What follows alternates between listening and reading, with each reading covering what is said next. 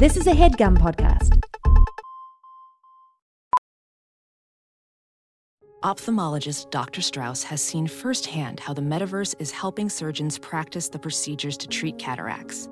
Cataracts are the primary cause of avoidable blindness. He works with a virtual reality training platform developed by Fundamental VR and Orbis International to help surgeons develop the muscle memory they need. The result? More confident, capable surgeons. And even more importantly, Patients who can see. explore more stories like Dr. Strauss's at meta.com slash metaverse impact. I don't know the truth.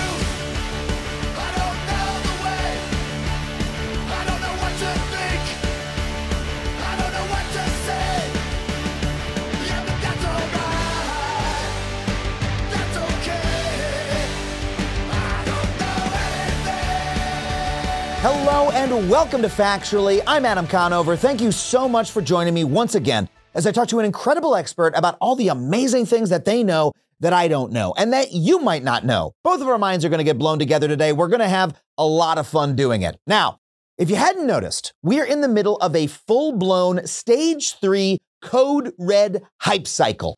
Its subject artificial intelligence. To see how deep the hype hole goes, just type the phrase AI will transform into your search bar, and you'll see articles about how AI will transform lives and labor markets, how AI is set to transform the construction industry, how AI and machine learning will transform your legal department, even an article that dares to ask, can AI transform the skincare buying experience? You know, as if I need a large language model to understand the importance of moisturizing. Please, I know how to take care of my skin.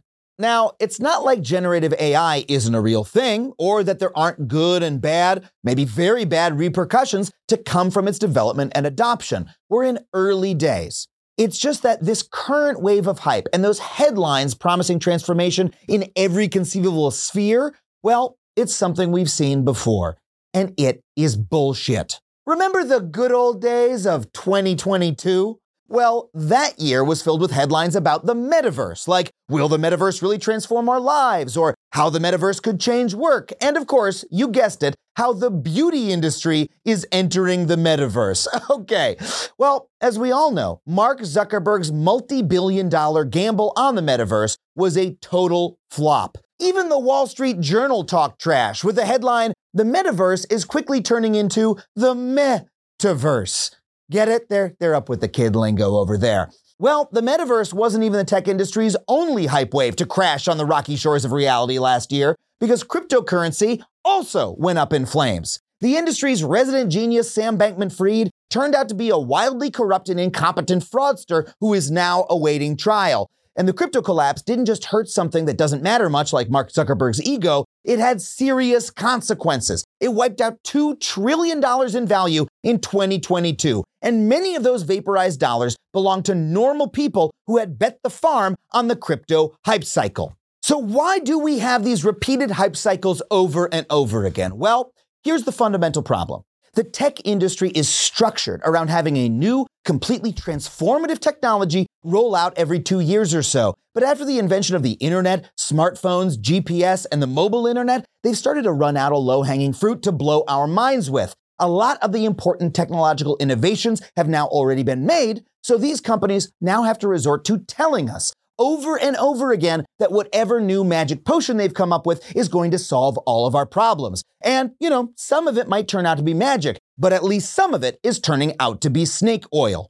So, whenever we're caught up in a tech industry hype cycle tornado like the AI one we are in right now, we need to remember that this hype is being created by huge corporations and investors who have a financial stake in us buying into the bullshit. And for that reason, it's important that we all remain skeptical, to keep our critical thinking faculties intact so that we can dissect the hype to figure out what is real and what is fake. And our guest today is absolutely brilliant at doing just that. His name is Dan Olson, and his video essays on the YouTube channel Folding Ideas are essential viewing, whether he's ripping apart NFTs or the metaverse. So I cannot wait to talk to him about what he has learned about tech industry hype cycles and how they might help us think a little bit more critically about those yet in our future. But before we get to that conversation, I just want to remind you that if you want to support this show, you can do so on Patreon. Just head to patreon.com slash Adam Conover. For five bucks a month, you get every episode of this show ad-free. Plus, you can join our community Discord. We even do a live book club every couple months where we read a book together and discuss it. It is so much fun. We'd love to see you there. And of course, if you enjoy stand-up comedy, don't forget that I am going on tour this year. If you live in Illinois, Maryland, Missouri, or Rhode Island, please come see me do my brand new hour of stand-up in a city near you. Head to adamconover.net slash tour dates to get those tickets. And now, without further ado, please enjoy this conversation with Dan Olson. Dan, thank you so much for being on the show. Glad to be here. Thank you. Thank you for inviting me. I've admired your videos for so long. Uh, you had a, a, a huge video about crypto and NFTs came out last year, right? Yeah. Uh, and when I say huge, I'm talking, it was like two and a half hours long, something like that, wasn't it? It's a very long, you make very long YouTube videos. 218. Two, okay. And you have a new one out about the metaverse. Yeah. Uh, came out just a month ago. Um, and so I'm curious what got you into making these videos because there's something that both of those have in common, right? Yeah. About there's some there's some themes shared between them. Uh, what what is it that attracts you to these topics? So th- the big thing is narrative. Like these are these are subjects that are effectively like they're they're products that exist almost entirely as this narrative that runs both in parallel to and and ultimately like sort of the point of the videos uh disconnected from sort of the reality of what they are Yeah. you know you you have this story that's being used to sell them but the disconnect between the story and the actual thing is is just this immense gulf and i find that fascinating Yeah, it's and by the way, it's impossible not to bring up AI as we talk about those two things. I see the similar gulf there where people talk about, oh my God, here's what these are, whether metaverse, crypto, or AI.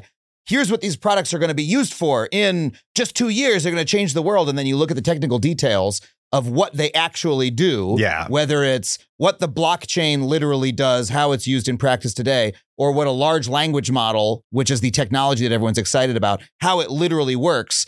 And you Uh, immediately have trouble connecting A to B, connecting the two the two ends together to see how the possible use cases that people are floating have anything to do with the technology at all. I mean, is there a particular example from say the metaverse video that leaps out to you of what people say is possible versus Oh. what actually is?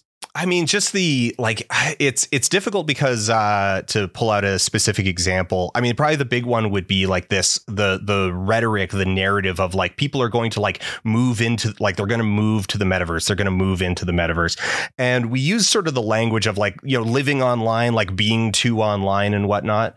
Um, but the thing is, but this this the disconnect ends up being that you get this narrative of like moving to the metaverse. You know people are living in the metaverse but they're they're not. You know they're they're i don't live in world of warcraft. I don't live on twitter. You know even if Yeah. we say it like you know metaphorically we know that it's a metaphor. And the problem is is that the metaphor of like move to the metaverse um we should be able to cut through that pretty easily because it's like it's a it's a website. It's a it's a tool. And so the question of like are we like so really that metaphor is saying one it's either just completely incoherent because your body won't fit inside your computer uh or if we take it metaphorically it's it's saying that it's like this is going to be a medium by which we engage with a whole bunch of other like specific use cases. And and it's like okay but that second one is a lot more boring and it's also falsifiable we can look at that and we can say like okay wouldn't it be cool if a website was three dimensional and like you could put on a VR headset and wander around inside a website or like whatever whatever that like implies but the thing is, is Sure. we've been trying that since the 90s you know Yeah. uh, uh, V- V- I remember VRML. yeah VRML um you know we've, a we've very been rudimentary VR markup language for websites from the late 90s that never took off. But Yeah. I, I remember reading Wired magazine in like 1998 Oh, and, Wired- and reading about yeah, it. and and Wired has uh, they've got a great postmortem on it from uh, about eighteen months ago uh, on on VRML and like kind of like Mm. what became of it and like the fact that it is sort of like still around as this very niche like hobby sort of uh, hobby sort of thing. Um, and so the thing is, is we've been trying this for decades, and we know that at the end of the day. text and like being able to flatten a website and being able to uh interact via buttons and hypertext and and all of these things and like you know you have a cursor that you can use to hover over things and that can pop up new information and all of that Yeah. that that level of like abstract interaction is incredibly powerful and more use like useful for more contexts like Yeah. just so many contexts that that it's like twitter is not going to be a better experience if it's three dimensional ordering stuff like us an, an online store we tried 3D online stores that you walk around and look at. And then it's like, ah, but it turns out if we just create like a flat page with a grid of like product images and short little text descriptions, we can fit in so much more information. Uh, because at the end of the day, like the benefit of going to something in the store is allow is like the tactile nature of the product that you're looking at. Like you can touch it, you can see it, you can feel it, you can weigh it. And it's like all the metaverse stuff they like they they gesture towards that you know mark zuckerberg having his presentation where he's in a fencing match against someone and it's like yeah but it's not going to play out that way because y- y- y- you will never be able to like physically interact with someone via the medium no one will ever be Yeah. able to shove you in the metaverse and make you fall over in your Yeah. house on the other side of the Yeah. world. That's just I mean, physically impossible. there's so many ways in which, and you've name checked like five of them, that people who are promoting these technologies seem to fundamentally misunderstand reality Yeah. when they're promoting the technology. And it's a number of different types of realities. You just mentioned, for instance, the reality of being a physical being instantiated in the world. Yeah. right? And the ways in which you know that extends past just okay, I have a screen on my eyes and I've got uh, some gloves on, right? Yeah. That can maybe interact with my fingers. Being extended in reality, eh, there's a lot more senses than that. There's proprioception, your Yeah. your sense of I think I'm pronouncing it right. This- Proprioception, se- where, where your hands are relative to your body. Yeah. Yeah, where your physical body is, stuff like that. That that a no set of goggles is ever going to be able to reproduce. Um, a- and, so there's there's that misunderstanding.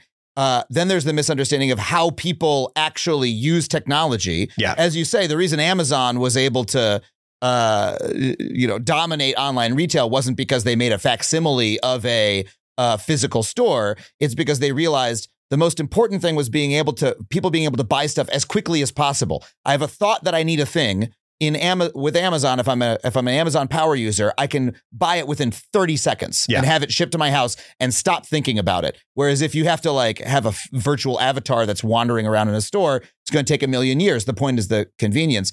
And then the last thing they seem to misunderstand is how these businesses actually, how real life businesses actually work. One of the things that shocked me the most about the metaverse was the claim that you used to see it all the time.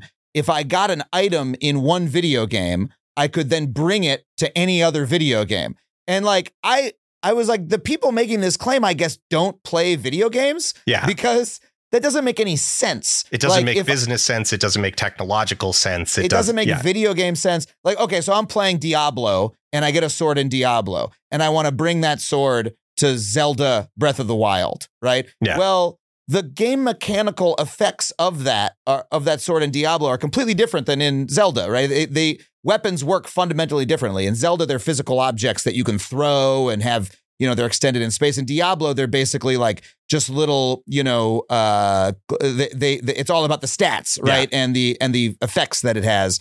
Um, so that would require, if that were to actually happen, uh, Diablo could create an item. Every single item in Diablo would have to be recreated in Zelda by the people at Nintendo to like, okay, what what did this lightning spear do in Diablo? Okay, how do we how do we make that make sense in in, in Zelda? And then it, there'd have to be a hook to have every single one of those items come in. And Nintendo's not going to fucking do that. No. because they don't give a shit about taking items from Diablo and putting it in Zelda or whatever else. The amount of work it would create for an extremely marginal benefit. Uh, like how does it benefit Nintendo or anybody playing a Nintendo game to bring in a thing from it? So it's Yeah. it's just like it's a failure to think through the basics of what your own proposal entails is sort of the shocking thing that is lacking in these uh, uh, you know, in, in all these predictions about crypto, metaverse, and I would argue AI as well, though we can get there in our conversation. Yeah, it doesn't make sense as a business decision. It doesn't make sense as a technological claim, and it doesn't make sense as a creative claim. Like that, it's like it. Yeah. The thing that this is probably that third one is probably the one that rankles me the most about those kind of claims is that it's like it it denies intentionality to things that people create, and this goes for Yeah. like this is a big thing in like a lot of the AI pushers as well. Is that it's like well it, it fails to consider that people make a video game humans make a video game in order to say something in Yeah. order to create a specific type of experience in order to Yeah. have a, a world and interactions and emergent properties and instrumental uh, uh, elements and, and all of this and that, that interacting with those is fun and rewarding and, And players play the game in order to experience that experience. things, you know, yeah. like okay, so a good example of this that just came out yesterday. Speaking about AI, was uh, this just hit? I think Twitter yesterday. Uh, the Nvidia CEO unveiled. Did you see this video? Their new AI NPC. Um, th- This was like a key, it was a keynote address by the CEO of Nvidia. Apparently, a big deal because he doesn't give addresses very often. And so he unveils this tech where you go talk to an NPC in like a cyberpunk style video game, okay and you use your real voice to talk to him. You say, Okay. "Hey, Steve, what's up?" And then and then Steve goes, oh, "I'm not feeling so great. There's a bunch of criminals in the area, and they're being controlled by a mob boss." And you say, "Oh, where can I find the mob boss?" With your actual voice, and they go, "Oh, well, you can make a left down there," and he's, oh, you know, et cetera. The guy talks back to you, but it's talking back to you via a large language model, Yeah, right? yeah. Which means it's not scripted. They've like you know uh, they they've given it a bunch of text and it's giving you text based on your you know it's it's processing of what you've said to it. Um, and so according to the CEO of Nvidia, a very important video game company, uh, or co- a very important company in video gaming, this is how we're going to talk to NPCs in the future. I'm watching this going, no, we're fucking not. no Like, like, because as soon as you give a video game player a completely unbounded text input where they can say whatever they want, all they're going to ask it is like what color the president's dick is, you know, or Yeah. or like, hey, would you? Uh, they're going to ask it to perform sex acts with them. They're gonna they're just going to talk to it about nonsense all day long. They're going to try to get it to say weird stuff. They're not. The quest isn't even going to come up, right? And that's all that they're creating a every single NPC is going to be a bizarre conversational sandbox where you try to trick the AI into doing weird stuff. Yeah. That becomes a completely different type of video game. Um, a, an NPC quest giver is there to give you a quest so you have something interesting to do. Gameplay only works because of constraints that are placed on the uh, uh, uh, on the uh, on the player and the and the lack of understanding about that from a CEO for a very important company in the gaming space was a kind of astounding to me that he didn't watch his own demo going, well, this game would fucking suck. You know, like what I've presented. What- Maybe there's would- maybe there is a use of large language models in video games, but Yeah. it's certainly not what they presented. No, no. Uh, and I mean, uh, just to point to a very basic thing with that, like when the Nintendo Wii and DS came out, you know, they had uh, integrated sort of stuff like like they had integrated multi like multimodal interactions. So you know um shout into the microphone in order to do a thing in WarioWare. Uh, and people you have fun with it the first couple of times like talking to your ds and then you realize that like oh it's just looking for like literally any input at all and i can just blow on it. I can just blow on the Mhm. microphone so that if i'm playing on the train uh, I'm not sitting there chatting to my video game, uh, but I can still play it. Like, so it's it's this kind of like lack of understanding of like the actual physical act of interacting with the software that sort of seems to elude a lot of these people in a very bizarre way. Where it's like you're in charge of a very big part of the industry, and you don't you don't seem to understand just like why people would find this awkward and weird. Uh, and you and Yeah. makes it very clear that it's like they have literally never taken even five minutes to get someone who is not a yes man to like interact with the thing. Because as you said like okay let's just pull in three random redditors give them access to this thing make the npc female and realize the like realize our mistake very quickly. Yeah, and it's a, also a complete misunderstanding of of how the product that they're talking about is made. They don't know anything about how video games are made. They don't know what design is. And and not to get too far afield, but I see the exact same thing in the ideas about replacing t- TV writers, which is what I, what I do with AI Yeah. as well. People who think that that's possible don't understand how television is made. They don't understand what writing is. They don't understand what the job of a writer is. We don't need to get too much into that. I, I want to ask you about, uh, you know, your last video. You explored uh, one of the uh, one of the metaverses that has had the most extravagant claims about it made, Decentraland. Yeah. And if you could just summarize what you found, what what what what was the gap between promise and reality there? Oh, the gap between promise and reality in Decentraland is is the Grand Canyon lengthwise. Um, it's uh, it's it's kind of monumental. Um, Decentraland has been uh, struggling and kind of it was limping along and and on like the verge of death. It was saved by Mark Zuckerberg. It was What- like what, what, what was it initially pitched as? for okay so who it, don't- so it was initially pitched as a a virtual reality space um basically an mmo with user generated uh user generated content uh and a real estate model so Mhm. you On would the purchase blockchain, right? on the blockchain yeah a crypto a crypto product so it has its own crypto coin it has multiple uh, uh crypto tokens that that signify various other things so one of them the most important one is land. So you have this artificial scarcity of this this digital city. Um people purchase plots and then they build on the plots using you know various like model construction uh, uh construction software. Um and This sounds this sounds extremely similar to the video game Second Life, which again I, I It- played in 2002. 2002 yeah wa- Yeah. was a game with it's a 3D virtual world where you can buy land and you can sell products on it for for fake digital currency. Um, and this seemed like basically the same idea plus blockchain. Uh, but Yeah, you know, I enjoyed Second Second- Life. Yeah. yeah. VR Second Life plus blockchain was Okay. was kind of the uh, kind of the pitch um in in its initial form.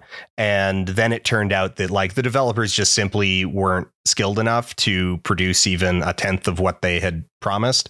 Um and so it it was very much like you know um just the we we have uh uh we have McDonald's at home and then you know Mc, McDonald's at home is just like two slices of bread with some bologna. Um the the gulf was wide and the the claims just like very very like quickly got winnowed down. Um VR just sort of like quietly disappeared from the things that this thing that it was supposed to be even though that was a foundational claim. And that one's like astounding to me because you know knowing what I like I'm not a game dev but I have like dabbled in it uh and Mhm. and I just like knowing how things are made. So I watch a lot of uh, I watch a lot of documentaries about game production. I follow a lot of game designers on Twitter um and and I love like listening to like you know GDC talks and whatnot. Like I'm just fascinated by that stuff. And so the simple fact that like VR went away so quickly, it was like, oh, you were never actually building that because VR, like I'm a I I I'm a VR aficionado. I like VR. I spend uh, a pretty like decent amount of like just personal time like playing, you know, Beat Saber and and uh, stuff like that. Um and and the thing that you know if you actually like engage with VR as a product, like as an actual existing product, is that it's like there has to be a very high degree of intentionality that that things that are sloppily converted into uh, a VR mode are just like awful. Like even if it was Yeah. a first person experience, like it cannot just be like haphazardly uh, ported. And so there are some things that started as like regular FPS games and got a pretty good VR port, but there's tons that are just like unplayably bad because they lack games, that level of it- it- intentionality. Yeah, if they weren't designed for VR from the bottom up, it's like not worth putting the headset on. I mean, I've played games that I really loved in, you know, on the screen, um, but I didn't enjoy playing them on VR because I was like, it's not really worth the nausea for this experience. Yeah. Versus something like, you know, Beat Saber, which is like designed explicitly for VR. It's a game that can only work in that Yeah. context. and like like No Man's Sky is kind of my my point too because like their their first version of VR No Man's Sky was like unplayably bad. Mm. Um, and then they put a lot of work into it, and now it's playable. And like cruising around in your spaceship in VR, super rules. Everything outside of your spaceship is like, well, this is playable. Mhm.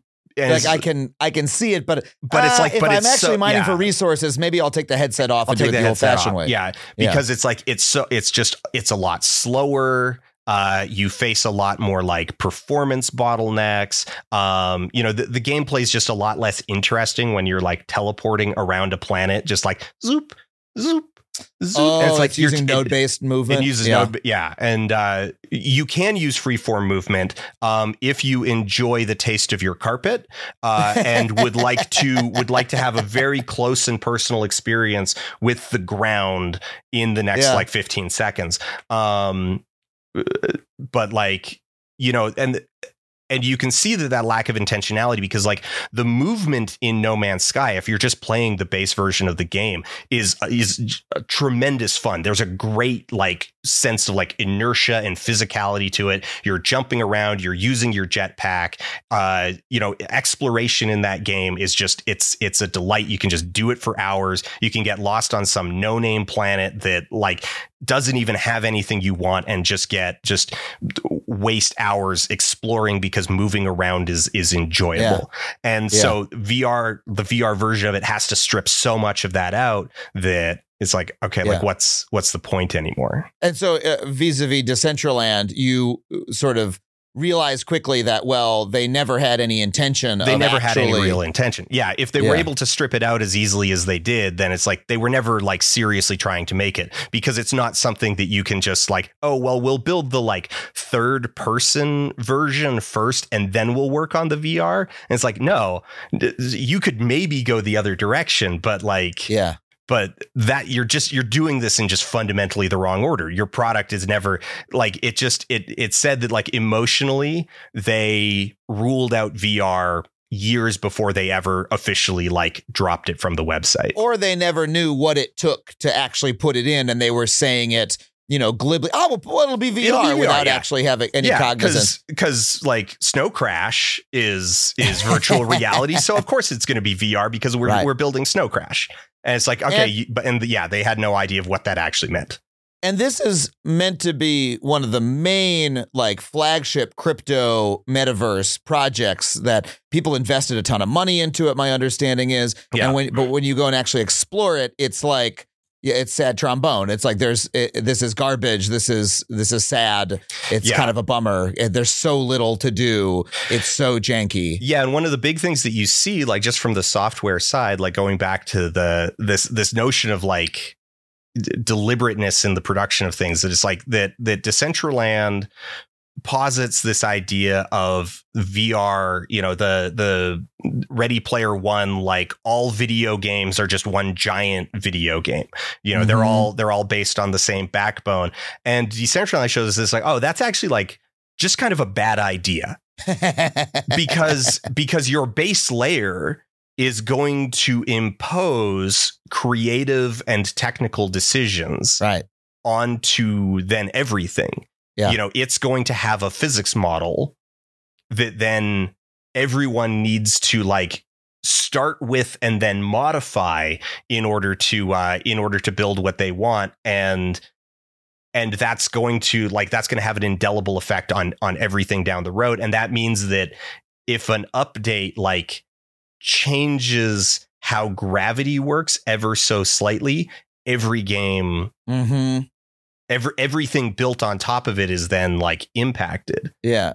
So you know said- the the lighting model the rendering engine like all of these things like those those change But it sort of fits this fantasy that a lot of these tech CEOs have where like, oh, everything in the future will run on my product, whether Yeah. that's Unreal Engine or my crypto blockchain or my, you know, Mark Zuckerberg, whatever he, he believes himself to be building. So you said Decentraland was saved by Zuckerberg. I actually didn't realize that. In what sense was it saved? because of the whole like because of the whole pivot that they did you know renaming to meta and and announcing that they had dumped like literally billions of dollars into developing the metaverse suddenly like metaverse as a uh, as a um uh pitch word just just massively takes off. And so all of the speculators then go like, oh, what else is like a possible metaverse like thing? What, where, where is metaverse? What is metaverse? How can we metaverse? Do I have a metaverse? Are you a Mhm. metaverse?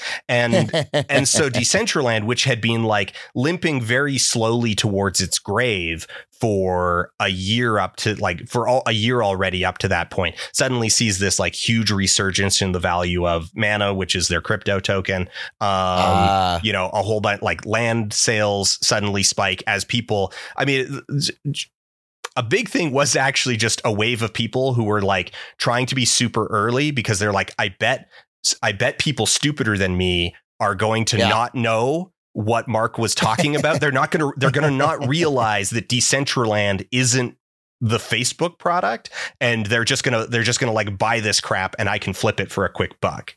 yeah. And, And presumably some some of of them them, were able to Yeah. do that. Yeah. yeah. Yeah. And that's been the story of of crypto for the last couple years entirely until it it finally uh, you know we we seem to have entered a a longer period of crashing. Um but I mean that pivot that Facebook did was so massive to call themselves Meta to pour uh, what at this point tens of billions of dollars into developing something that sucks that nobody wants. And I did a video on this as well. Yeah, I yeah. talked about it much more briefly than you did. But like the amount of money, the sheer amount of money that Zuckerberg has poured into this while creating such, uh, talking about Horizon Worlds, his metaverse, such a turd of a product. Like I've used it. It's, it's, unplayable. It's, there's it's nothing. at It's best wo- fine. Like, It's worse than Second Life was in 2002. It's worse. It Yeah. looks worse. It plays worse. You can do less in it. There's less people using it. And he was, he's not just invested so much money into it, he changed the name of the fucking company. And by the Oh. way, he changed it. And now nobody talks about the metaverse at all. no. It's been like Yeah. it's been like nine months. And now people are have moved on to AI entirely, and he's having to repivot the company. And he's literally out there going, "Well, now Facebook, now Meta is an AI company. Oh, Does he it's have to change the name? Does he have It's to change the name of the company again? it, like- bring, it brings a tear to my eye. It's just so beautiful. He's such a loser. He's just he got he got lucky once with an idea that like 50 other people were all try 50 other people, hundred like hundreds of people on the planet all knew that something Facebook-esque was about to like Yeah. you know, somebody just needed to crack that nut and he just happened to hit Friendster, it at the right MySpace. angle. Yeah. Yeah, he he he was the one who did it right. He was he was just bloodthirsty enough. You know, he Yeah. bought up enough of his competitors. He killed enough competitors in the crib, and he was able to like you know build a monopoly that everybody hates. And then he lied And- to literally all of us in the media about pivot to video and fed us just bad Yep. numbers and killed our websites. yep, Um, yep. And Yep. and but out of that, like convinced himself that he is in fact, you know, a a modern techno emperor who who is philosophically, spiritually, mentally, emotionally, genetically fit to rule humanity. Uh, and then just to take an L of this size is is poetic. and to personally take the L. Yeah. Not to shit on it's Mark not too just much. the, yeah it's not just the company it's not like it's like oh the company made some weird decisions it's like he put himself out there as like Yeah. the face of it and like he's, per- he's personally ass- yeah assured that like it's like the doubt like i have i have whipped the doubters in the company into line this is my vision like he he put his he put his fingerprints all over it in public and just it's beautiful it's so diluted. I mean, even the fact that he's the guy hosting the concept videos, Yeah. right? Who thinks that Mark Zuckerberg is the guy we all want to be like? Oh. The guy we all want to hear from, the guy who's going to explain this to us. Like, I guess he must believe himself. I'm Steve Jobs. I, I'm one, you know, everyone reveres me, but everyone hates his fucking guts and everyone thinks he's a loser. Like, the, the right wing hates him, the left wing hates him. Like, everybody on earth hates the guy. He goes to Congress, he gets yelled at and sweats, you know, like he's he, he's he's not and look, you know, maybe he not everybody has to be good on camera, No. you know, to be a valuable to be a valid person on earth. But why does he think that he is is biz- I mean, fucking hire Shaq to do it. Yeah. You know? Like you can pay Shaq a million bucks, he'll say whatever the fuck you want. He'll tell you metaverse is great. why why why is why is Pinocchio out there telling us that I'm sorry now I'm getting personal. Yeah, yeah, yeah. Like like Bobby Kotick is also an evil billionaire, and he has the good sense to like Right. not go on camera. well, so so what is it before we go to break? Like the what do you think is the fundamental motivation that would cause Zuckerberg to do this to to like cuz he's Oh, just Uh, raw I- I- I- hubris. I have to give him credit for being a smart guy. Yeah. You know, in general, like you, you would think he would understand that what he's building sucks. Like what what what what is the business motivation for for this for this enormous shitty pivot? I mean, my hypothetical at the time was that that it was a political play in order to bury a bunch of bad debt and um and like Yeah. legal culpability for data harvesting. Yeah. Um and I don't Yeah, think that that's shiny being, thing. Yeah. yeah, and and that hasn't been like that like the the the size of the L does not justify that goal.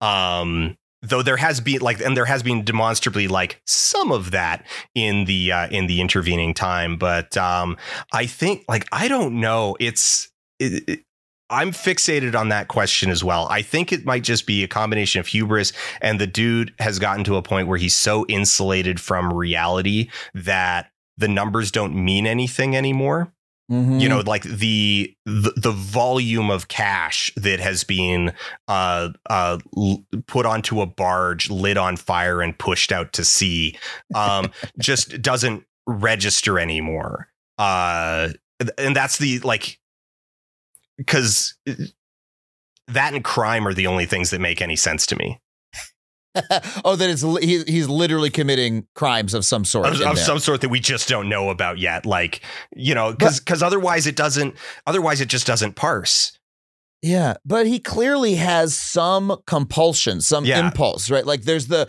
the Facebook growth impulse has always been there to get more and more billions of people signed up to you know his whole thing about bringing the internet to places where there aren't internet the whole purpose of that is to get more bodies signed up to facebook right? Yeah and, and, I, so you can tell he's got some overriding impulse that he's trying to fulfill by doing this. And probably what that is like you know to kind of back off from the like you know the things that neighbor libel um would just be that that there is a lot of like because because this applies to a lot of like tech uh, uh tech guys is this sort of regret that they don't have a time machine and they can't go back and like hire Tim Berners-Lee and turn uh WWW into a walled garden right Yeah. um that like that if you had been able to to walled garden you know if if aol had had been just like Won, five yeah. years earlier or had won then y- you would be a trillionaire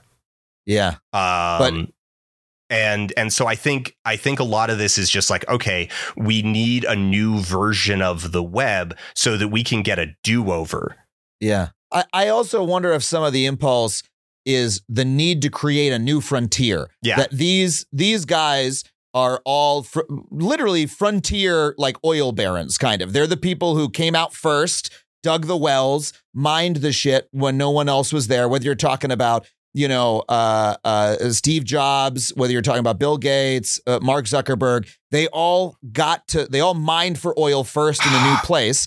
And now the wells are drying up, or they've at least topped out. And they're saying, wait, I need to do that again. Yeah. What's the next frontier? And they're pointing at something and declaring, that's the frontier. Everyone's going to go Yeah. there. And we're all used to that pattern. So we're all going, oh, okay, yeah, I guess that's the new frontier. And then we get there and we're like, this is this is just like fucking Detroit or Yeah. whatever. Like we're, this is just I've already been here. Second Life already existed. This sucks. Why did you take us? Why did the, you send the wagon train over here? Um, it's it's like a weird kind of. It turns into a weird sort of scam to try to reproduce what they've done in the past. Yeah. I mean, and even that is kind of lightly buying, like buying into their narrative. I mean, I definitely think that they think of themselves that way, but you know, that they're buying into that narrative of themselves as pioneers when really like someone else came out, did the hard work, found the oil, Right. died at like, you know, fell off a, uh, fell off a ladder and died at the bottom of a mine. And they came by and found a hole in a skeleton and went, oh, hey, there's some oil down at the bottom there. You know, uh, there's, there's the old like, you know, uh, racist adjacent, uh, uh, saying, you know, um, uh, the pioneers got the arrows, the settlers got the land. Uh-huh. Uh huh. Uh huh. Uh. That that at the end of the day, like Z- Zuckerberg's a settler. He's not a pioneer. Yeah. Oh, I love that correction. Uh, we got to take a really quick break. We'll be right back with a lot more from Dan Olson. As a factually listener, you're probably aware of my unwavering commitment to online privacy. Well, Delete Me has been an indispensable tool for me for many years, long before they even started advertising on this show. I've been using their wonderful service. In today's digital landscape, you know, it's alarmingly easy for data brokers to traffic your personal information online. In fact, I would almost guarantee that your personal information is on multiple data broker sites on the internet right now. It's not even the dark web, it's the regular web. These data brokers may be peddling and exchanging your name, phone number, and home address, all without your knowledge. And trying to locate and remove all this data yourself can feel like an impossible task because there can be dozens of these sites. But that is what Delete Me does for you. Delete Me's team of experts scours the depths and the breadth of the internet to locate and remove your personal data. Within just seven days, you'll receive a comprehensive report detailing their findings and what they have removed. It can be hard to believe, but approximately 41% of Americans find themselves vulnerable to various forms of online harassment, and this means doxing, scams, and even identity theft,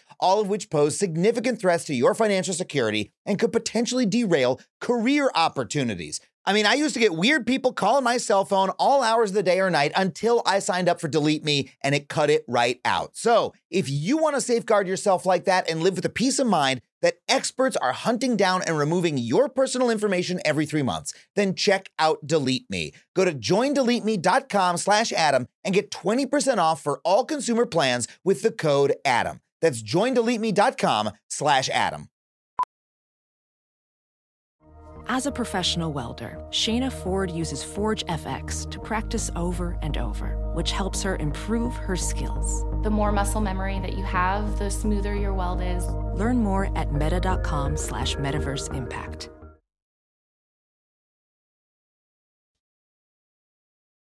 Okay, we're back with Dan Olson. We're talking about tech hype, the metaverse, crypto, maybe some AI.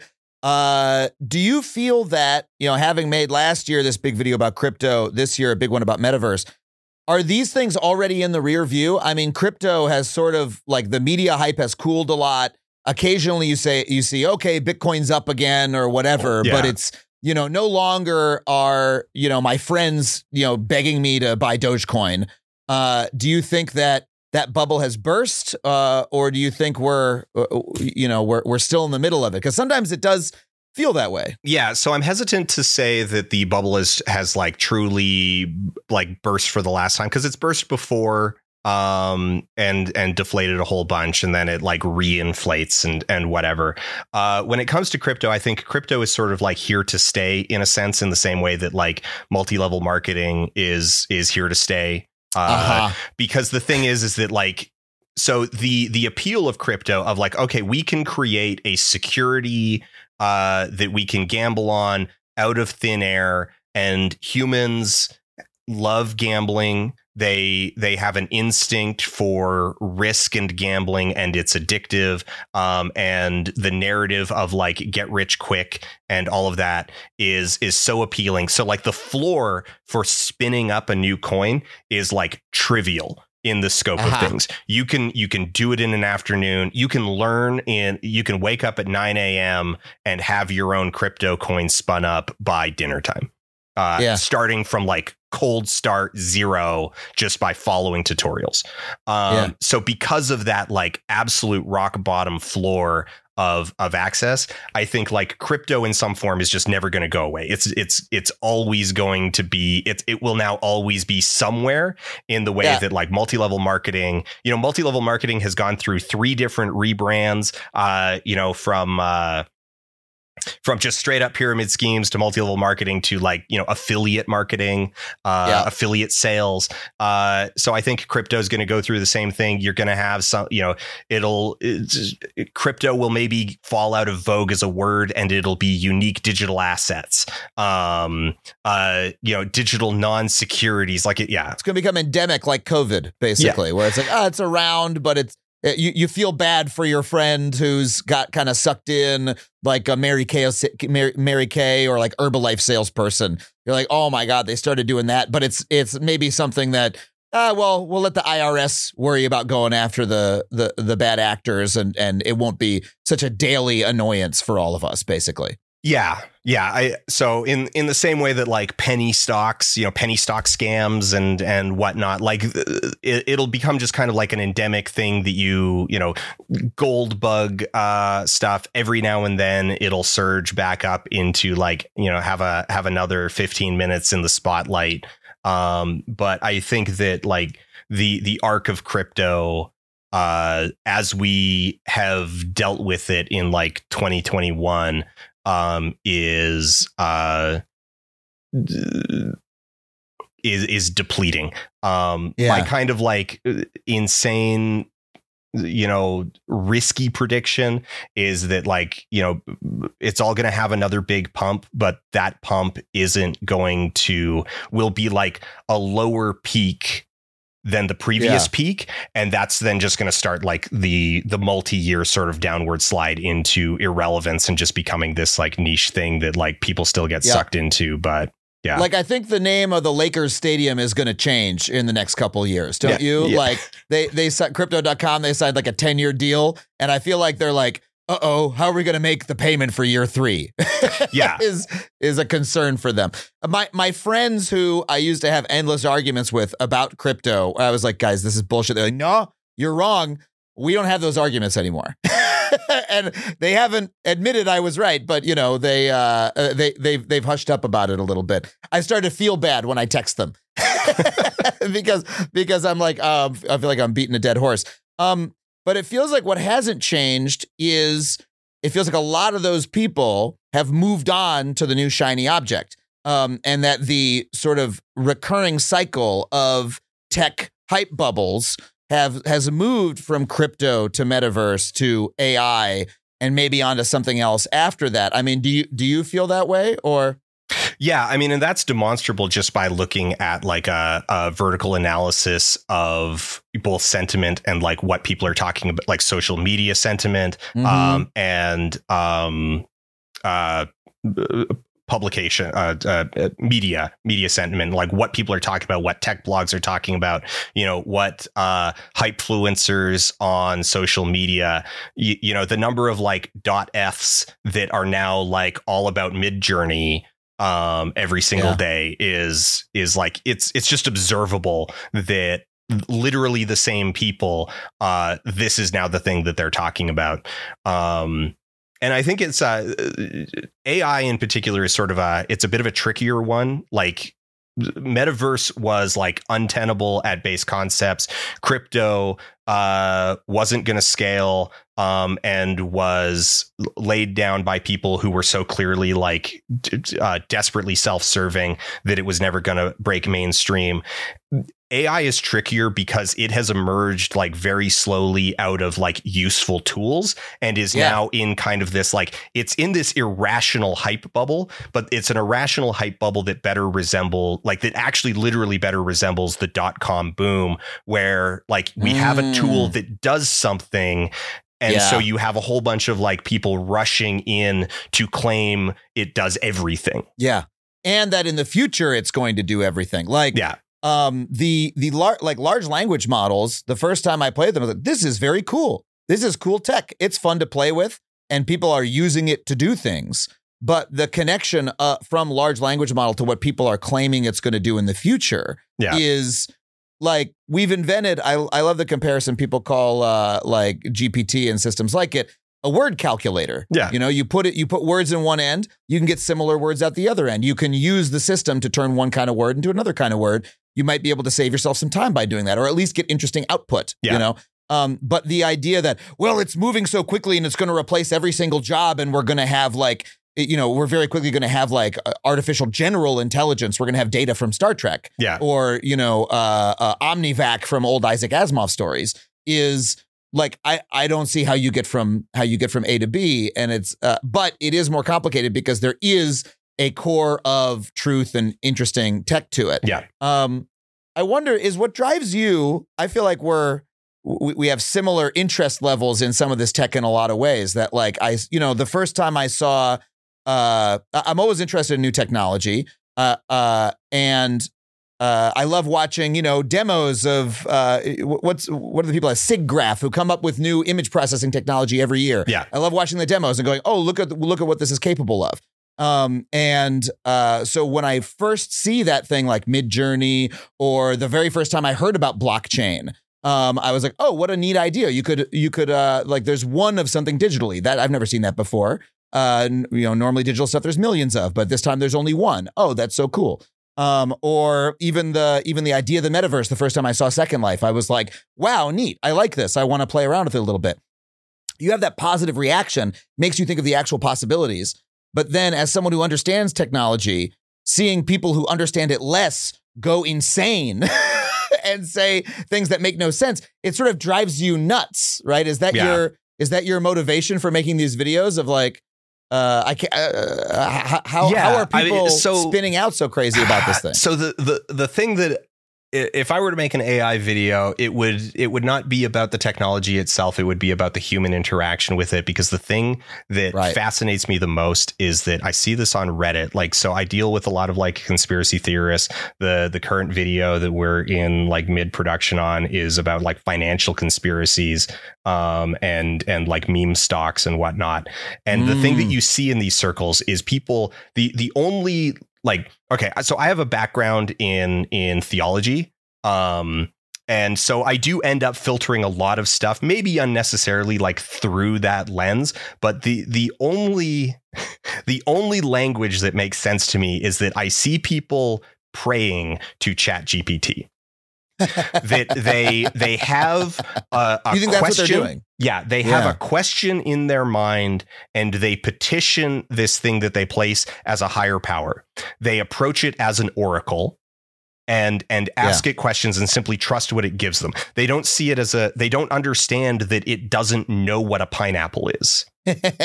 Like that it does Yeah. not actually that you can ask it the same question four times in a row and it will give you four different outputs and you can then ask it to like you can try to have a conversation with it and be like hey what did we talk about like 10 minutes ago can you just sum up the thing that you said to me earlier and it's just going to give you nonsense out of it because it doesn't actually like it's not actually intelligent it Yeah. doesn't know what any of these things are but we have humans interacting with it and trusting it and utilizing it as though it is. And that is fascinating and also scary.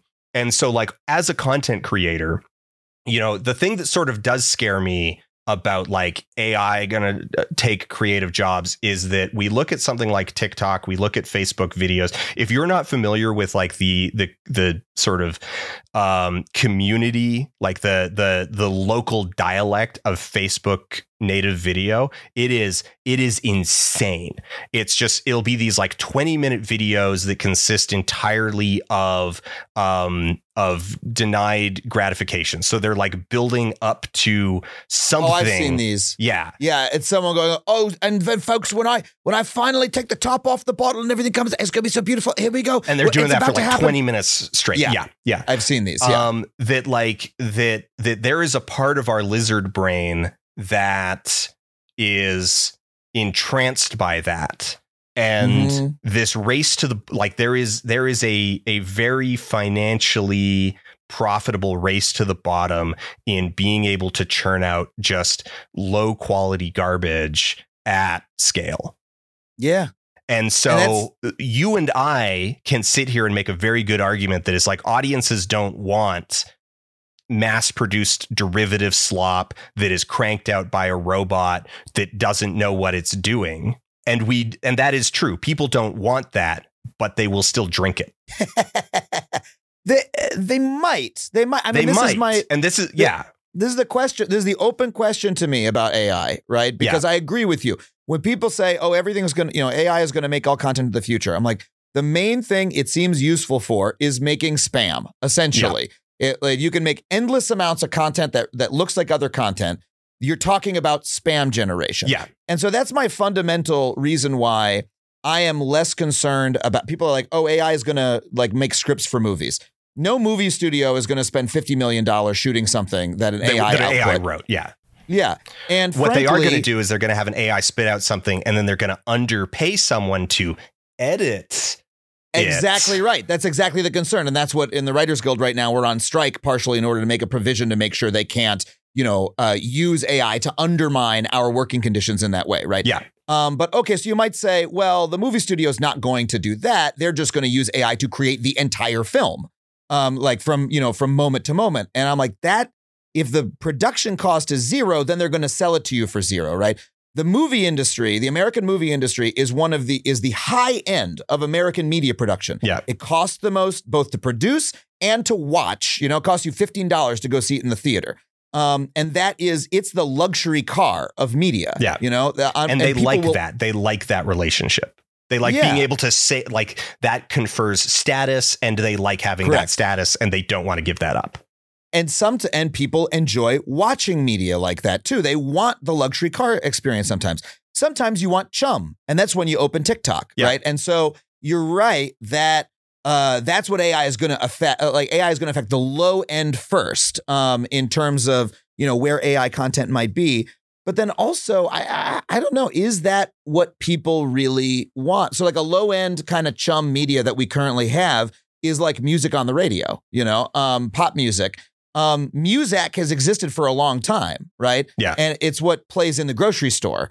Uh, and so maybe we'll have AI music in the grocery store. But like when it comes to what people listen to on the radio, what you know, what people want in terms of of music coming out, they still want something new and weird that they haven't heard before. Uh, And you know, part of the reason when I'm on TikTok, I skip past the videos where it's just someone going, "Oh, this filter does X, Y, Z," right?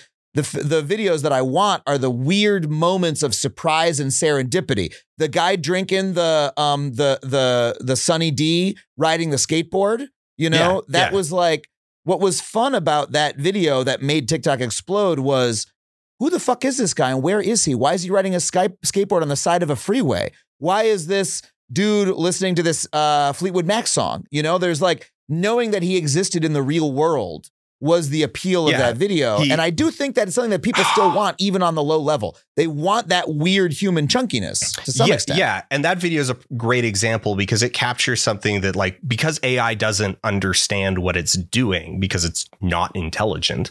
Uh it it it couldn't create something like that to the degree it did because essentially what that video did, you know, you've got this guy in SoCal on a longboard on the freeway at sunset drinking cranberry juice, listening Cranberry to juice, Fleet not Sunny Delight. I'm so sorry.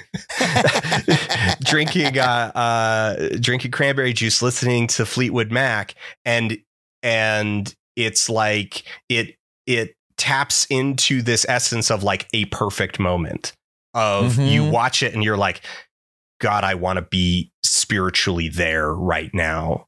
Yeah. I, want to like you, you look at it and it's like that feels free Yeah. and and like a perfect moment and and that's what made that video so appealing was it was just this like perfect sort of like great weather you know beautiful view the wind in your hair and Fleetwood Mac uh Yeah. yeah and and that kind of like those things are emergent from just like human creativity and the ability to spot a moment Yeah. or construct a moment And and you know, TikTok has created already a perfect system for getting moments like that for free. yeah Right? In that they have created an app that encourages people to upload content all day long. I saw a video like that yesterday that I went nuts for, where a 12 year old kid is on a bike. Maybe people on TikTok have seen this video. 12 year old kid is on a bike. He's parked the bike. He says, I got a, fu- I, pu- I pulled over. I saw a fucking minion. and what he does is he, he runs into a bar, right, where there's a, a group of adults, like people who are 35, sitting inside. And one of them is wearing a yellow shirt and blue overalls. And he runs up to the guy and he goes, Gru isn't here, bro. Gru is not here. And the entire group of adults starts laughing because a 12 year old has run in and started bullying one of their friends. Yeah. Right. And, the, and they start yelling, send us this video, send us the video as the kid runs away. And it's so fucking funny. Yeah. Right. This is a kid. Now, the only reason that video exists is TikTok created an app that incentivized every 12 year old in America to give them random content for free. Nothing Yeah. else the kid has ever done has been funny. Right. So I'm I'm kind of like, what is the point of even generating that content via AI when they're already getting so much of it for free? It's Yeah. kind of like when, And it's when comput- Uber it's computationally cheaper to just like distribute that out to the crowds for free because Yes. like you know it takes less bandwidth it takes less teraflops Yeah. it takes less electricity They'd have to pay electricity to to run, you know, large video production models or whatever Yeah. to to create this shit. It kind of reminds me of when um, you know, Uber was telling people they were going to replace all the drivers with uh a with AI drivers and robot cars. It's like, well, hold on a second. Currently, in order to do that, Uber would have to like build and develop a fleet of robot cars that they personally own. they own Uh, and maintain yeah Yeah, which is an enormous expense. Currently, they people bring their own cars and they pay them pennies on the dollar for doing the job for them. Yeah. It will always be cheaper to underpay real humans to do your dirty work than it'll be to maintain your own fleet of robot cars. yeah So, as a business proposition, like at the time, we could have looked at Uber and said, actually, they're not going to do that. It took us a couple years to all realize the truth. Um, and I, I wonder if the same thing is going to happen with, you know, cer- certain areas where people say that the language models are, or the AI models are going to beat us. Well, eh, won't it still be cheaper to pay like some of the many billions of people alive on the planet nothing to do it for you and trick them into it? Yeah, I think a big like a big thing that we're going to see a lot of stories about coming in the next year are going to be products that are like AI powered and then I mean we've already had a couple of these but there's going to be Yeah. more of like it's like oh it's AI powered and then it turns out that the AI is a sweatshop. Yeah, yeah.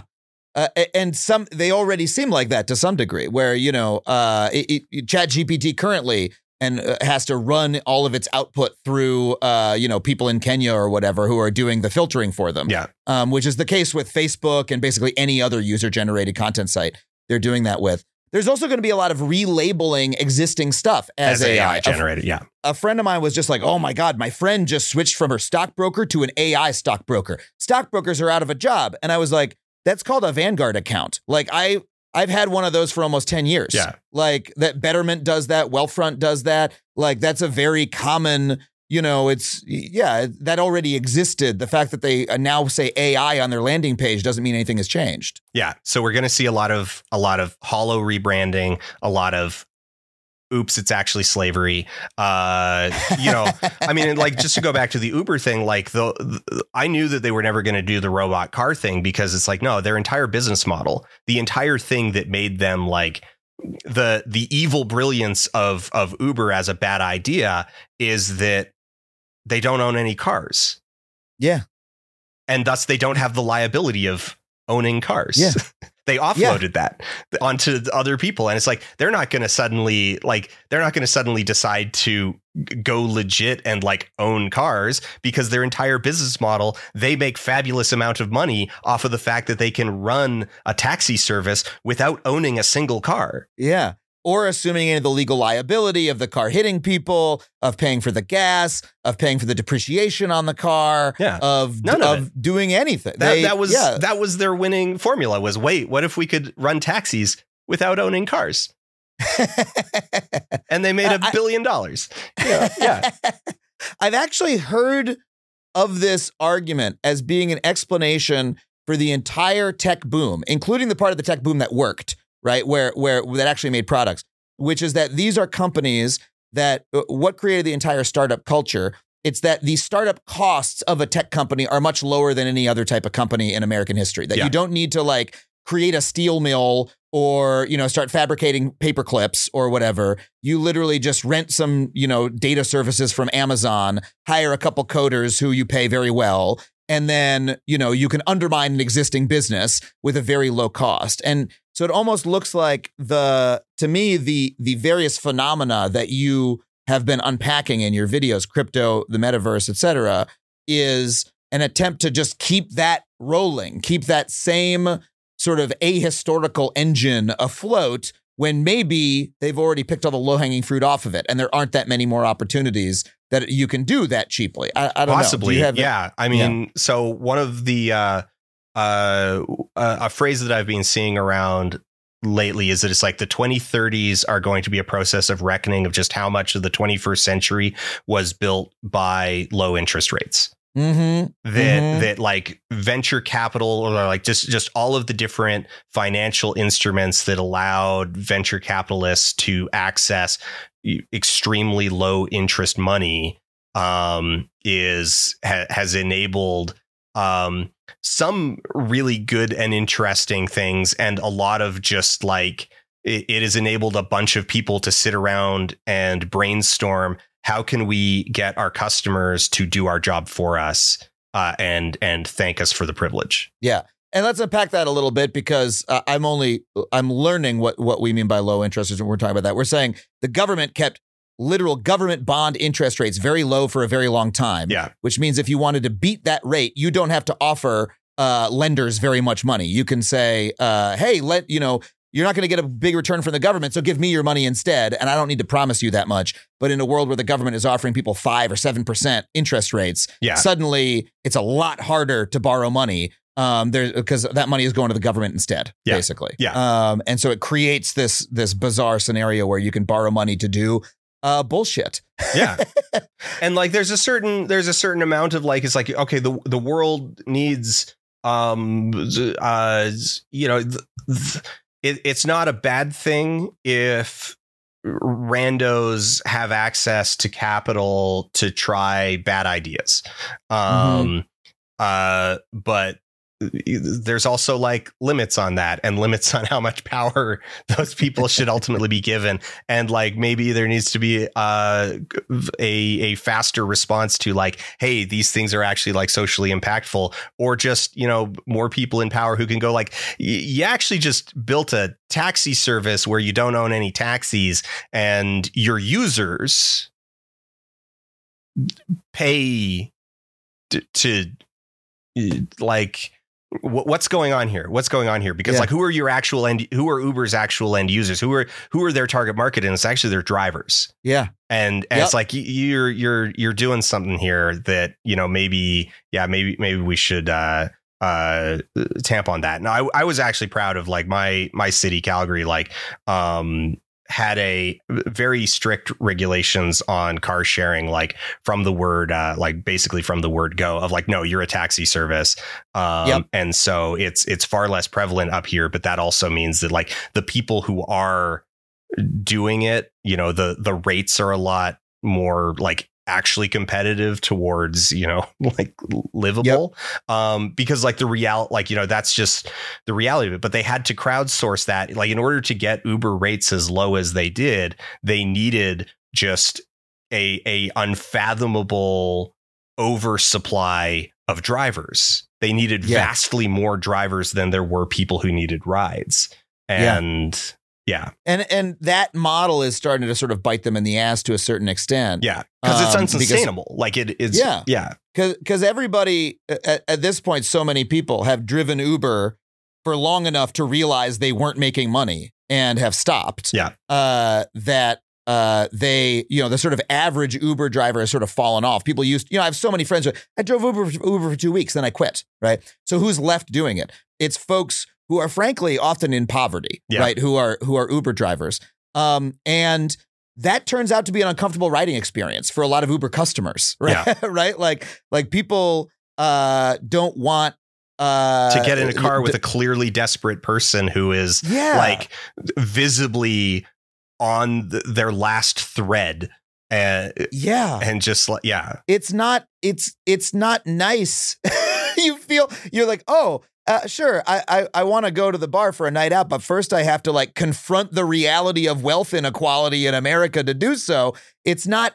It's not a nice riding experience. You Yeah. know what I mean? And so now there's actually uh, services popping up that are still app-based services, but they own all the cars and they pay all the drivers, at least here in California, California minimum wage, because they realize that the you know there's a huge market of people who want to take a better version of who actually want to take a, a, a cab again. Yeah. You know, um, basically. Uh, and uh, you know, you're starting to sort of see Uber grapple with that. Hopefully, you'll start to see some of these uh, other companies grapple with this too. When you look at a you know a company like TikTok that is making their money off of Chum, maybe at some point they uh, you know they realize, oh wait, they need to foster some better you, you know some better style of content by actually paying people or et cetera. I don't know.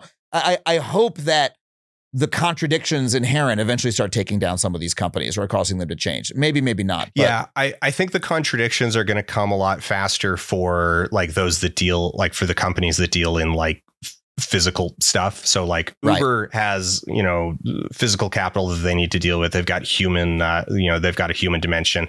Um, the other big one, of course, is like Airbnb, you know, the hotel chain Yep. that owns no hotels. Um, Yep. and, and I think those are the ones that are going to see the reckoning like sooner. Uh, Uber in particular and like SkipTheDishes and and Uber Eats and and like the delivery apps are going like they have oh boy I I follow a couple of the subreddits for these um Mhm. and uh there's a whole uh there's a whole culture of what's called multi-apping uh where Mhm. it's like it's like oh like what you do is you just work for like all of these simultaneously and Yeah. if you're savvy or desperate you can like juggle these you can pick up a ride be like take them to a McDonald's, grab a delivery, and like try and do like both at the same time on two different. You know, you have like three, four different phones. You know, Yep. do like you know, uh, and on one hand, it's like oh, it's like it's courtesy to like pause your other ones while you're like on a job, but like you don't need to pause your other ones Yeah. Yeah. and you can you can try to like juggle all these and there's a lot of people doing that and it's it is of course like people who are desperate um and thus service is like bad because it turns out that they're they're they're overworking themselves they're trying to do an Yeah. impossible task of like because they're just they're sitting there staring at an app and the app is just throwing at them basically like randomly generated tasks for all intents Yep. and purposes and you are blind to the like outcome of that it's like here's a job for you. Do you want to take it? But you're not actually given like a full disclosure of like what the job entails. Like you don't get to see the full instructions before you accept it. And so Yeah. it's like it's a little surprise. You click it's like yes take the job. I'm near the starting point. And yeah. and it's not until you like commit to that that it's then like oh the person wants you to like drive all the way over here uh in order to like you know uh, Yeah. And so then you fuck with the app a little bit. You have your little you have your little scheme for for bargaining with it or for doing two things at once. yeah and which which is natural to do when a human encounters a system like that. But then that reduces the quality of the experience for the user. Like, okay, so I'm on the road a lot as a comic, and I live on the West Coast, so I travel to the East Coast. I often get in very late, and I get in hungry, and so I get to my hotel, and literally the only option, because sometimes I'm staying in a weird place, is DoorDash or Uber Eats. Yeah. and it's a horrible experience. You know, it's like those services can be nice if you're in a big city. But if you're in, you know, a, you know, if you're in the suburb of a second or third, you know, level city in America, um, you can say open one of those- cleveland you we, we this is a safe space you can say cleveland I like those cities, but they're not. You know, you're not in the middle of like Yeah. some some thriving food culture, right? You're you're somewhere uh, out. You know, you open these services and you can get delivered fast food or ghost kitchens. Yeah. right. You're, you're like looking at this, going, it's like you know, number one pizza spot, and you're like, that's not a fucking pizzeria. Like I've ordered from places like that before. I've seen these photos before. I know I'm going to get a horrible meal. And if you order, you're like, I don't know if this person is going to bring me the food. Like, I don't know if I'm going to be able to find them. Um, it's like this weird roll of the dice. And it's sort of similar to I don't order shit on Amazon anymore because I no longer trust Amazon to deliver me the thing. It used to be, oh, Oh, yeah. I'd get the genuine, genuine version of the product. Now I'm like, it'll be a knockoff. It'll never show up, like because they have they have crowdsourced it too widely. Um, and uh, I, I see a similar thing happening with the delivery apps for the very reason that you mentioned. And it's because it's almost because humans like they've created this this Skinner box for us to work within. Uh, uh, like literally, it's as you say, these constant just alerts that these workers are getting. Um, but the workers are still people Yeah. who are going to use their human faculties to try to fuck around to with try the system. be- yeah to try to like yeah. e- Just like the guy exploit talking to the NPC. get- yeah to get a Yeah. to get one up over it they're going to try Yeah. to win you know and especially because like the these systems rely so much on like gamification. You know uber relies so much on its its gamified elements with the app. Robinhood the the day trading uh the day trading app like it is hyper gamified. Oh yeah. um, and and so, but the thing is, is it's like once you you introduce those gamified gamification elements, um, you introduce them in order to uh uh addict the user Um, and then shocked Pikachu face, they approach it like a game and they look for the cracks in the rules. They Yep. they they run along the uh, they run along the walls, you know, hammering spacebar looking for a break in the collision box so they can get behind the terrain and and cut 10 minutes off of uh, off of their time. Um and and Yep. so it's like, oh, well, I can just have it, it's like well people won't y- you sit there in the office and go like oh well we'll just ensure that only like one phone number uh can be like valid at a time. And the person on the other end just goes like okay um so i can get a prepay account for like 15 bucks a month. So i only need to do two three jobs on on that second phone in order for that phone to pay itself off. And then everything above that is profit on phone number two ditto for phone number phones number three and four. And this this uh those uses are never they're never in the tech demo that the CEO gives of here's how great this is going to be. Yeah, they here- never like here's the dude with a clipboard of iPhones, uh, all active at the same time, going out to like a giant bat, like with cords going out to a giant battery pack that he keeps in a backpack. You know, yeah, Yep. like that part doesn't doesn't end up on uh, on stage. Yeah, Uh, look, wh- ah, man, I could talk to you for a thousand years, uh, and and so I hope you'll come back sometime next time you have another big video that we can w- about a new topic. Um, but let me just ask you this: as as a fellow person who has devoted at least some of his career to dispelling bullshit of you know of this type, um, uh, how do you feel about it? Do you feel ultimately heartened because there's never there's a never ending supply of bullshit that you can dispel and and get a lot of views on YouTube from and you know you're a happy warrior about it? Or do you feel like hey you make this video about the metaverse uh, last year made a video about crypto. Next year you'll have to make a video about whatever the fuck they come up with after AI and like oh my god people never learn you know like are, are you going to end up like Jon Stewart quitting after 20 years realizing hold on a second Fox and Friends is still on the fucking air I've been I've been tilting at this windmill for a long time I never make any progress you know like uh, uh, are are you uh, are you uh, Sisyphus or are you happier than that? uh, I'm tired. Yeah, I get I get Okay. tired. Um yeah, like I I alternate between the two. I I I'm ultimately an optimist, but I'm a very cynical optimist.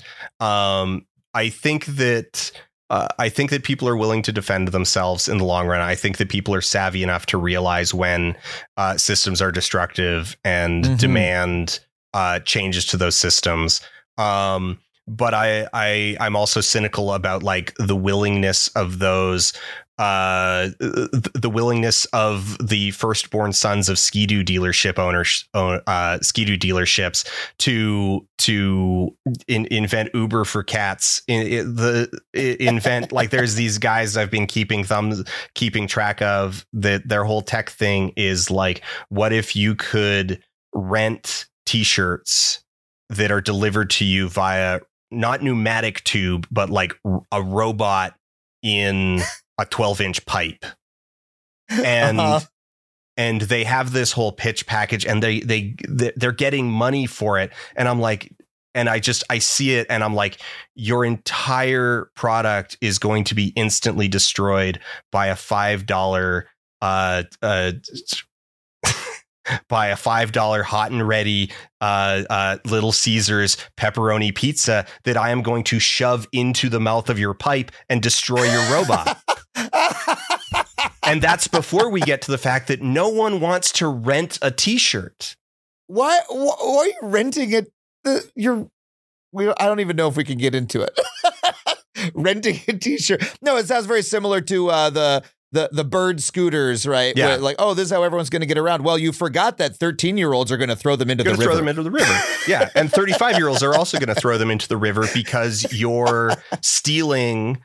Uh, you- you're stealing public sidewalk space, and your business model relies on the fact that like you do not need to pay leases for land, like to put your junk on. Yeah. that, that Yeah. you have decided that like oh i can just park like i can just roll up a van and dump five of these on the side of the road and that's fine because it's public i can just abuse the commons uh Yeah. and it's like well if you want to abuse the commons i'm going to chuck your stuff into the river and bullshit like that is always going to keep existing. I think Yeah. it's part of the human condition that that new people are going to try to take advantage that way and are going to be that stupid. But I, I share your optimism that most people are are smart enough to see through it. That's why people are chucking the scooters in the river is because they see through the bullshit and they're pissed off. That's why people I think are going to reject AI chum art for the most part. For the most Maybe part. there'll be a little bit of it they'll enjoy, There- but mm, people yeah, by volume Yeah. there will be a an astounding amount of it, but I, I but yeah, the video But stuff I think will be uh, will be curtailed by the uh, actual like processing costs. I mean, I think some services are going to have to like start banning AI shit because their users are going to say we don't want it, and they're going to promote themselves as we're only human generated content here. Yeah. Like that is people are going to be able to tell the difference. Um, and I I agree with your optimism because the success of your videos proves there's an enormous appetite for skepticism and you know human reasoning about these uh, about these things. Um, so I, I I really thank you for being here. Where can people find your work, Dan, if they haven't already seen it? Uh, so you can find it on YouTube. the The channel name is Folding Ideas, and you can find uh, my insane ramblings on social media. Very like basically most of the platforms uh, at Foldable Human. And I hope people check it out because it's amazing work. Thank you so much for being here, Dan. Thanks for having me. Well, thank you so much again to Dan for coming on the show. That was such a fun conversation. Hope you enjoyed it as much as I did. If you did, remember, you can support the show on Patreon at patreon.com slash Adam Conover. I want to thank everybody especially who supports at the $15 a month level. Recently, subscribing at that level, we've had The Spicy, Nick Frazier, Transient Astronomer, Ken Runner, Rebecca Bea, Andy Smith, Christopher Wheeler, Danny Odell, and Misk Bits. I'll leave it to you to figure out which of those names are real and which ones are internet handles. But thank you so much to everybody for subscribing. And uh, I also want to thank Tony Wilson and Sam Roudman for producing this show with me, everyone here at HeadGum for helping make this show possible. And you can find me online at adamconover.net or at Adam Conover, wherever you get your social media. If you want to come see me on tour in Illinois, Maryland, Missouri, or Rhode Island, head to adamconover.net slash tour dates. I'll see you next week. Thank you so much for watching. We'll see you next time on Factually.